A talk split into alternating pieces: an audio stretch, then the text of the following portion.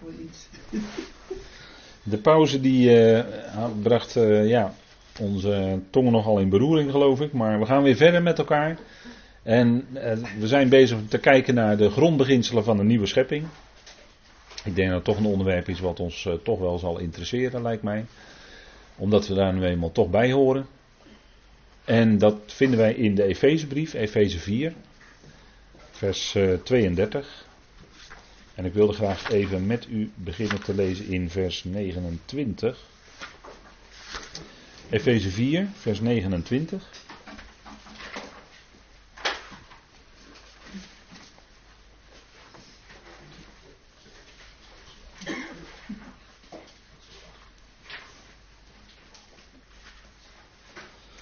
En Paulus is daar natuurlijk bezig in een wat langer betoog. En dan gaat het over onze praktische praktische levenswandel als gelovigen.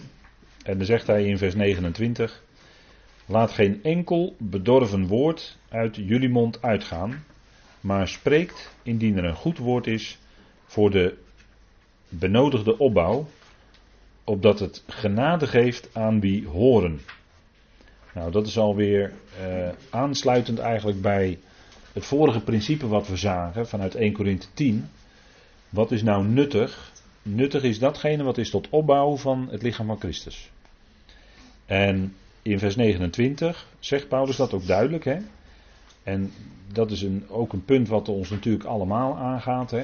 Wat komt er nou uit onze mond? Hè? En dan zegt u ja, dat is soms heel wat. En soms laat ik ook wel eens woorden uit mijn mond vallen waar ik later spijt van heb, om het zo maar te zeggen. Hè? Dat gebeurt wel eens. Maar zijn nou die woorden die wij onderling spreken, hè, hoe wij met elkaar onderling spreken, tegen elkaar, maar ook misschien met elkaar en dan als eventueel iemand anders ter sprake komt, hoe spreek je daar dan over? Spreek je daar dan over tot opbouw? Of, nou Paulus zegt, laat geen enkel bedorven woord uit jullie mond uitgaan. want Kijk, als, uh, en, en een woord, woorden die wij spreken, waar komen die vandaan? Die komen uit ons binnenste, uit ons hart. En uh, ik meen dat de Heer Jezus daar iets over zei. Hè? En we kennen dat wel in, in het dagelijks leven, in dat bekende gezegde, hè, waar het hart vol van is. Nou. En kijk, dat is ook wat de Heer Jezus zegt. Kijk, uh, op een gegeven moment als hij dan uh, weer in zo'n gesprek is met, uh, met, met zijn mede-Joden, mede-leden van het volk Israël, dan zegt hij op een gegeven moment, kijk, niet wat de mens ingaat maakt de mens onrein, maar wat uit de mens uitgaat, dat maakt hem onrein. Wat uit het hart komt. En wat naar buiten komt. Dat verontreinigt de mens. Terwijl de Joden bezig waren. Heel erg met wat gaat je nou, hè, bij wijze van spreken, wel of niet door de mond naar binnen. Denk alleen maar aan uh, koosje eten enzovoort. eet, je nou vlees waar nog bloed in zit en dat soort dingen. Hè, die hielden zich daar heel erg mee bezig. Hè, koosje. Maar de Heer Jezus zegt, niet wat de mens ingaat door zijn mond, maakt hem onrein.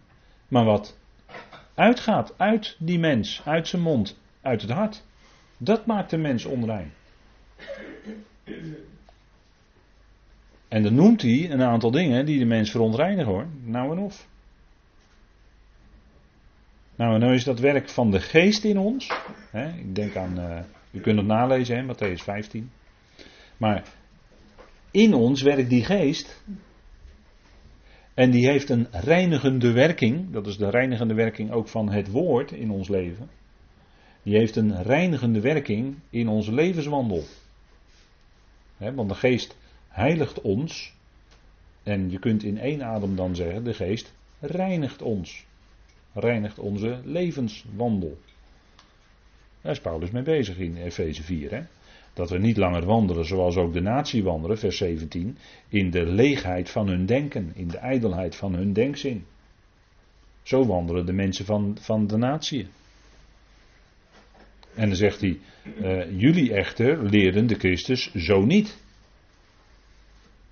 En dan, dan wijst hij vervolgens in die versen die daarna komen op de reinigende werking van het woord in het leven van een gelovige. De levenswandel. En een van die belangrijke punten is, want wij, hè, er wordt over, over, overdag hè, in het dagelijks leven, wordt door mensen heel veel onderling met elkaar gepraat, gecommuniceerd. Hè, er gaan allemaal woorden. Nou, en dan zegt Paulus hier, laat geen enkel bedorven woord uit jullie mond uitgaan, maar spreekt, en dus anders als, dat niet, hè, als je geen opbouwende woorden hebt, nou, dan zou ik zeggen, zwijgt. Hè? Want, want uh, in, in, spreuken staat er ook iets over. Hè? Va vaak is het toch zo, onder mensen, spreken is zilver en zwijgen is goud. Dat is toch vaak wel zo. En dat wist Salomo, hè? Als, als de meest wijze man op deze aarde. Ik denk erom dat Salomo een wijs man was hoor. Meer dan 3000 spreuken heeft hij laten opschrijven. Hij heeft een uh, enorm werk uh, geschreven over uh, de, de, planten enzovoort. Daar wist hij ook veel van. En denk erom dat dat een enorm wijs man was hoor, die Salomo. Hè? Nou, spreken is zilver, maar zwijgen is goud. Vaak is het wijzer om niets te zeggen of je mond te houden over iets, dan om het wel te zeggen. Dat is, denk ik, denk dat ik daarmee niks uh, mis zeg. Hè. Ik denk dat u dat wel weet. Laat geen enkel bedorven woord uit jullie mond uitgaan, maar spreekt indien er een goed woord is. Voor de benodigde opbouw. Dus die woorden, daar begint het allemaal mee, want dat spreken wij, hè, we praten heel makkelijk met elkaar. Nou, spreek nou die woorden die tot opbouw zijn van die ander. Spreken wij dan die woorden? En je kunt elkaar bemoedigen. Hoe kun je elkaar bemoedigen? Met wat het woord van God aangeeft. Elkaar bemoedigen met dingen uit zijn woord. Dat kan. Dat is tot opbouw. Een goed woord. Wat in lijn is met Gods woord. Opdat het, en dan gaat het erom, opdat het genade geeft aan wie horen. Ziet u het? En, en, en plaats dat nou eens, uh, zet dat nou eens in het, in het kader ook van die gelaten brief waar we mee bezig zijn. We kunnen woorden spreken die de ander bij gelegenheid misschien wel klem zetten.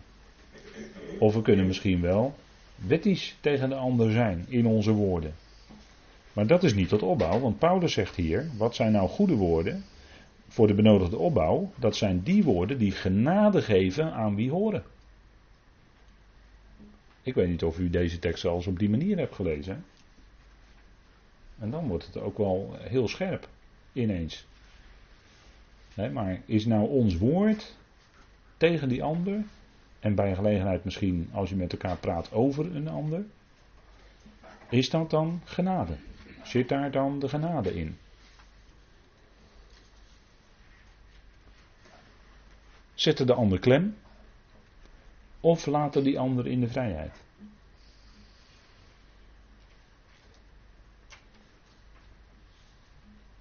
En opbouw, hè, opbouwende genade.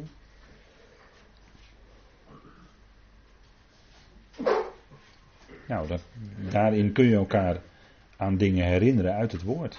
Dat is tot opbouw.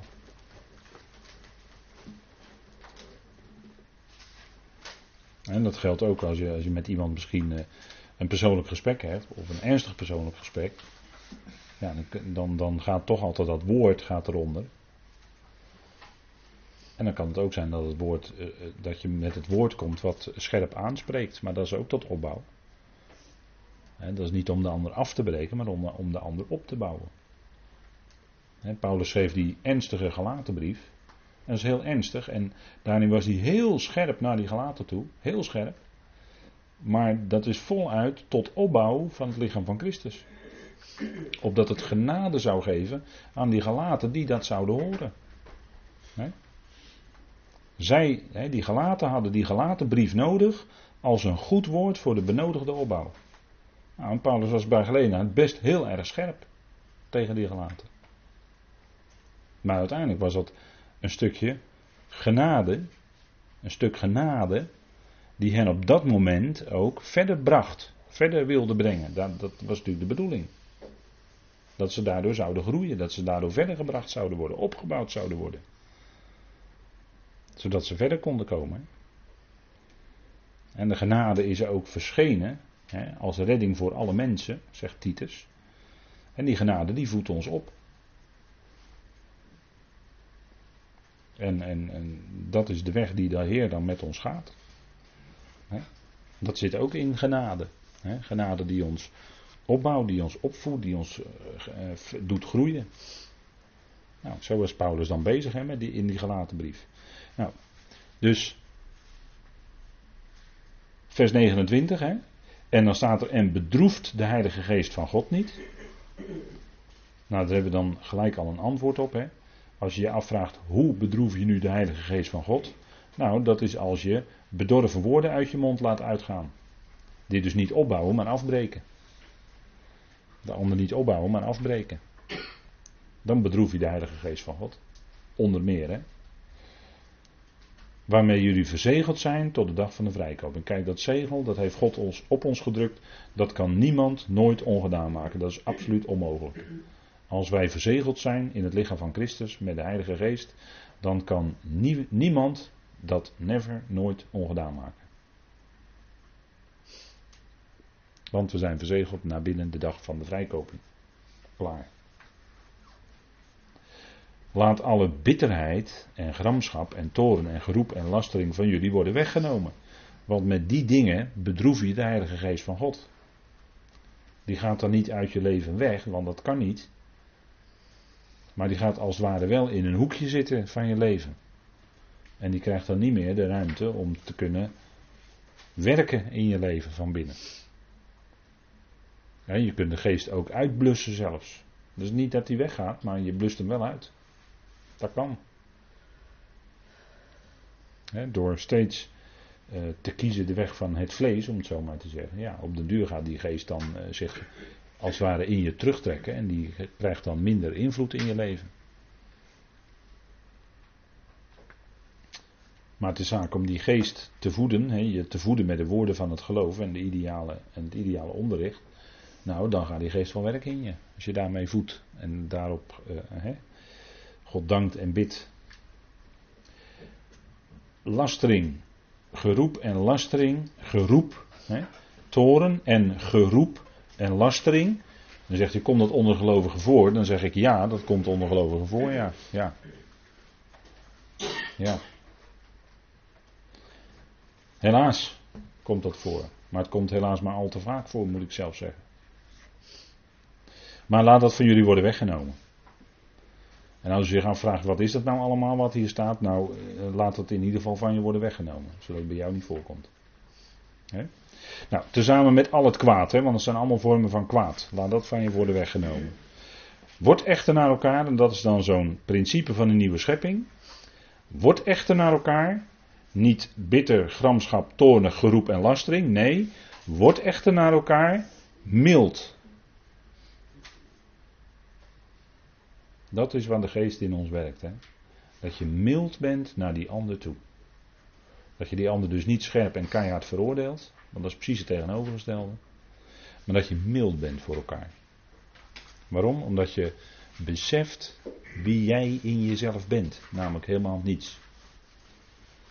Zonder de geest van God ben je nergens. U niet, ik niet, wij niet.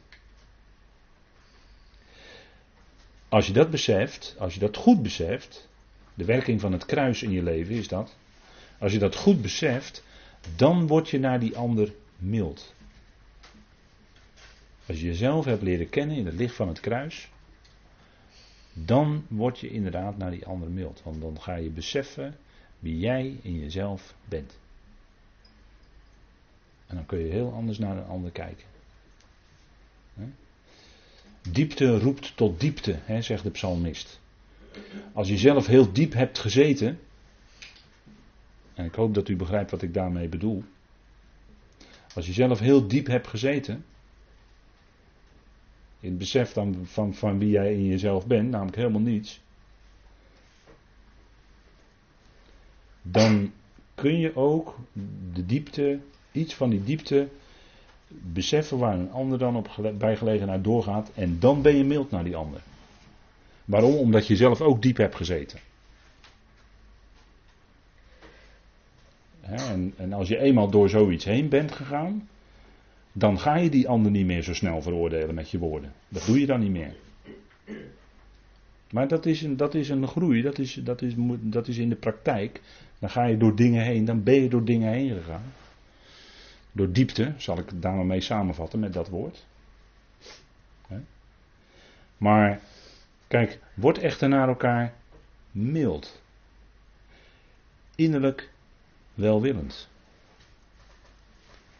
Dat, dat is wat hoor, innerlijk welwillend. Oh, dat is een werk van de geest in je hoor. Die, die breekt die muur dan af, hè, die bij gelegenheid om je hart heen kan zitten. Dat breekt de geest dan af. En dan kun je naar die ander innerlijk welwillend worden. Maar het is werk van de geest. Die breekt af. De Heer breekt af in je leven dan.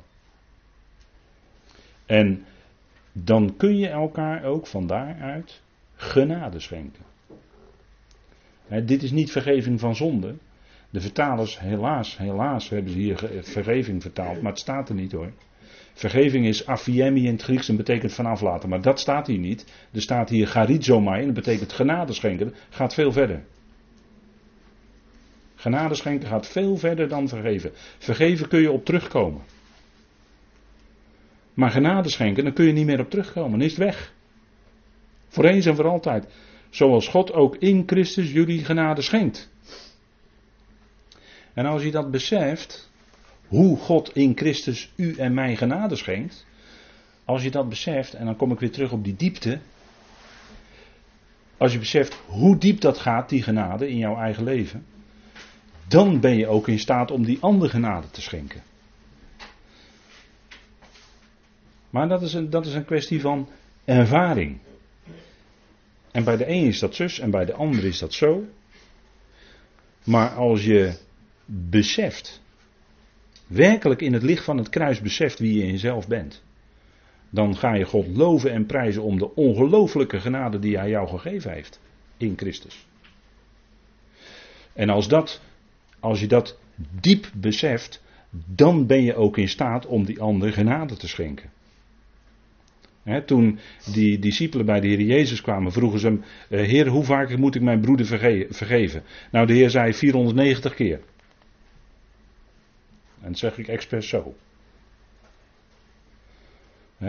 Nou, ga maar turven dan. Ga die ander dan maar vergeven, bij wijze van spreken.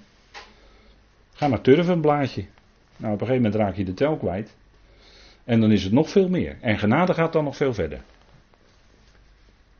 Dat is even, ik zet het nu even in contrast. Om proberen iets duidelijk te maken van wat genade ontvangen betekent.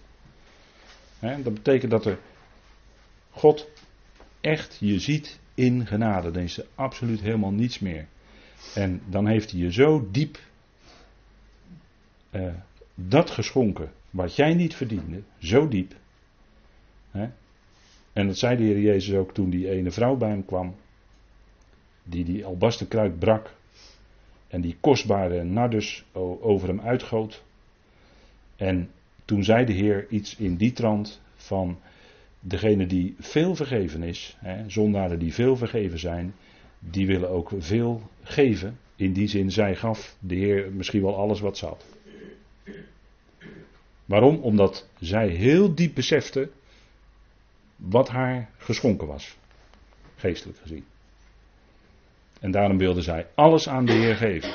Nou, zover gaat dat, hè. Dus dan kunnen we ook elkaar genade schenken.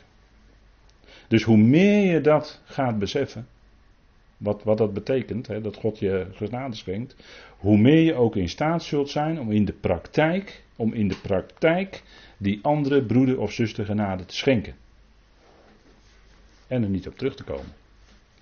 Want dat houdt het in. Bij vergeving kun je erop terugkomen, dan blijft het zitten. Maar bij genade is het weg. Dat we afgelopen zondag was ik heel even bezig met dat verzoendeksel. En die rechtvaardiging, dat, zijn, dat is dezelfde gedachte, zit daarin. De hoge priester moest één keer per jaar steeds komen, er moest steeds herhaald worden, de bloed moest steeds gesprengd worden, want God liet het gaan, maar het was nog niet weg. Dat is vergeving. Maar die rechtvaardiging, dan is het om niet, dan is het de vrijkoping in Christus Jezus, dan is het helemaal weg. En er wordt nooit meer teruggekomen, dus het hoeft niet herhaald te worden. Dat is het verschil.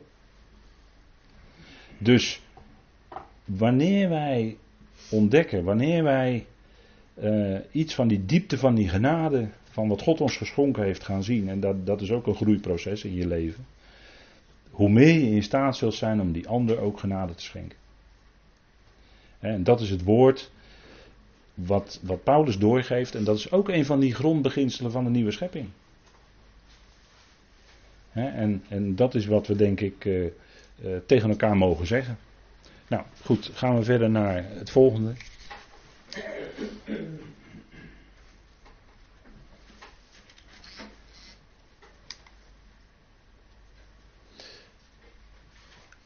Wat doen we in ons dienstwerk? Waar zijn we mee bezig? We zijn bezig met, dat is ook een van die beginselen, maar dan gaat het om ons dienstwerk. Waar zijn we mee bezig? We zijn bezig met de Evangelie van Paulus. En Paulus noemt dat goud, zilver en kostbare stenen. Ik heb het dan hier op deze dia genoemd goud, zilver en kostbare genadestenen. Wat is het goud waarmee we bouwen in het Evangelie van Paulus? Dat is, het, dat is dat God alles bewerkt. God is God. Niemand kan hem tegenhouden. Hij bewerkt alles uiteindelijk. En of mensen daar nou wel of niet aan willen, mensen willen daar vaak helemaal niet aan. Maar goed, dat geeft niet. Dat is ook een groeiproces dat je dat moet gaan leren zien. alles is uit God. God bewerkt alles. Alles is uit Hem en door Hem en tot Hem. En dat is zijn heerlijkheid. Dat Hij God is en dat Hij in staat is om al zijn plannen te verwezenlijken. God wil dat alle mensen gered worden en dus gebeurt het ook. Ja, maar zegt u, ja, maar de mens, eh, de mens moet wel willen. Nee hoor, als God wil dat alle mensen gered worden, gaat dat ook gebeuren. Vroeg of laat, maar het gaat gebeuren. Want God wil het. Hij zet het door. Wat dacht u wat? Daar is die God voor. Farao zei: Ik laat uw volk niet gaan. En toch liet hij het laten gaan. En toen werd God verheerlijkt. En dat was de bedoeling. De mens kan keihard ingaan tegen Gods wil, maar kan nooit ingaan tegen Gods bedoeling. En dat is niet onrechtvaardig van God, want dat zegt die vraagsteller in Romeinen 9. Maar dat is, niet de, dat is niet onrechtvaardig van God, want wie ben jij, o mens? Wie ben jij? Dat je daar, wil je soms God ter verantwoording roepen of zo? Wie ben jij, mens? Hou je mond. Want God bewerkt alles, hè? Alles is uit hem. God is liefde. God is liefde. En hij bewerkt alles in zijn liefde. En door alles heen laat, zal hij zijn liefde laten zien. En iedereen zal hem loven en prijzen als het plan voltooid is. Wat dacht u wat? Iedereen is er dan bij hoor. Geen enkel schepsel uitgezonderd. Ook de tegenstander niet. Nee, ook die niet. Maar die heet dan geen tegenstander meer.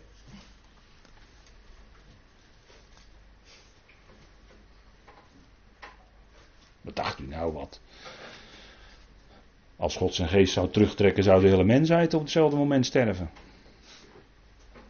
Kijk, zo groot is God. Dan zeg ik het even met een misschien negatief voorbeeld. Maar het is wel om goed duidelijk te maken hoe groot God is. Hè? Dat staat in de Bijbel hoor, wat ik net zei. Maar kijk, God bewerkt alles. Dat is het goud.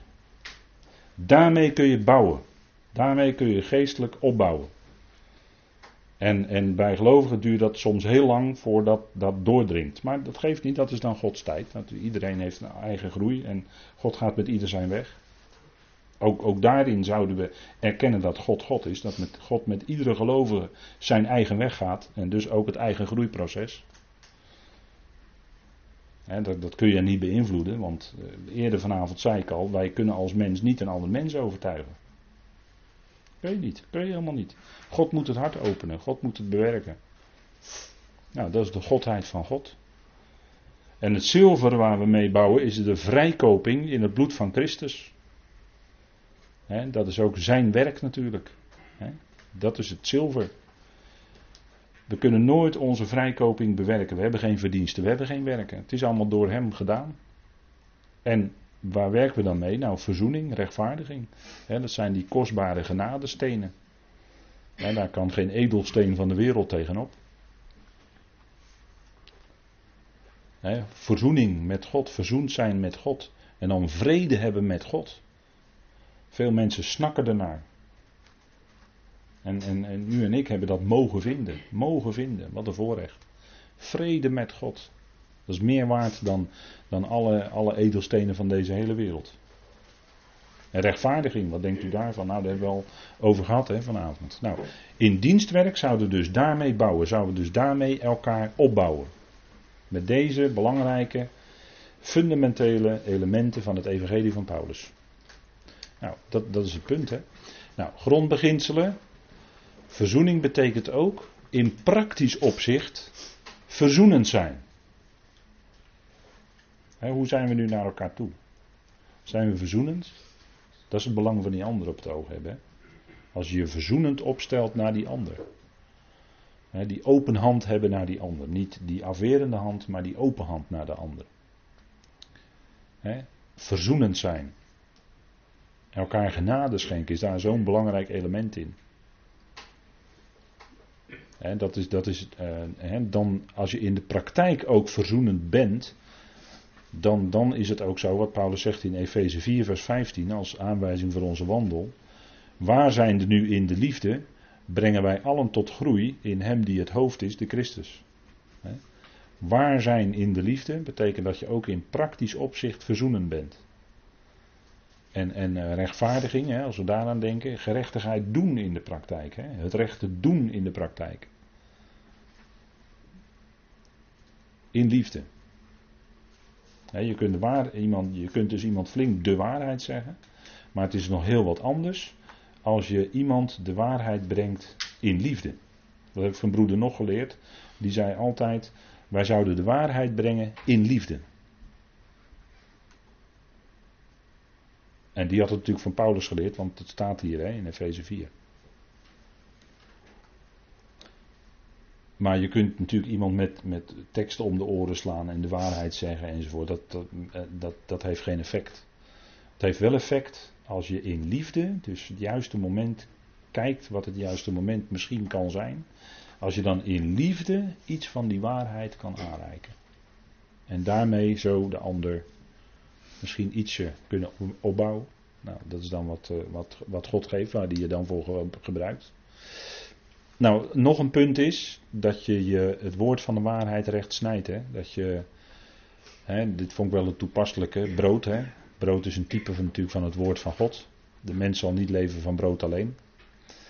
En dat woord van de waarheid dan recht snijden, dat betekent dat je de waarheid voor een bepaalde tijd ook laat staan, hè, waarvoor die bedoeld is. We leven nu in de tijd van genade. Nou, dan kunnen we niet werken met de wet. Dat is ook weer de gelaten brief. We leven nu in het beheer van de genade. Nou, dan zouden we ook genade uitdelen. Dan zouden we ook genade prediken. Dan zouden we ook genade doen. Dan zouden we ook genade schenken in de praktijk. dat is in de praktijk ook een stukje woord van de waarheid, recht snijden. Dus vroeger, Israël, toen was het wet. In de vorige beheerperiode. Maar nu, in de tijd van waarin de gemeente geroepen wordt, is het genade. Dus je moet die waarheden in die juiste tijden laten staan. Straks in het komende koninkrijk, ja, dan zal de Heer regeren door middel van een ijzeren roede. Een ijzeren scepter. dan zal elk volk wat tegen Israël te hoop loopt, zal uh, neergeslagen worden. Want hij zal de shalom voor Israël bewaken. Dat is ook een stuk gerechtigheid. Zo zal het gaan in het komende koninkrijk, de duizend jaar. Maar dat geldt dan, dat geldt nu niet, dat geldt dan. Dus je kunt ook nu niet dat toepassen. Gebeurd is wel gebeurd, maar dat is ten. Nou, dat is ook zo'n beginsel van die nieuwe schepping. Hè? En dan Efeze 4, vers 29, die heb ik al dan vooruitlopend eh, met u besproken. Dat bedorven woord, weet u wel.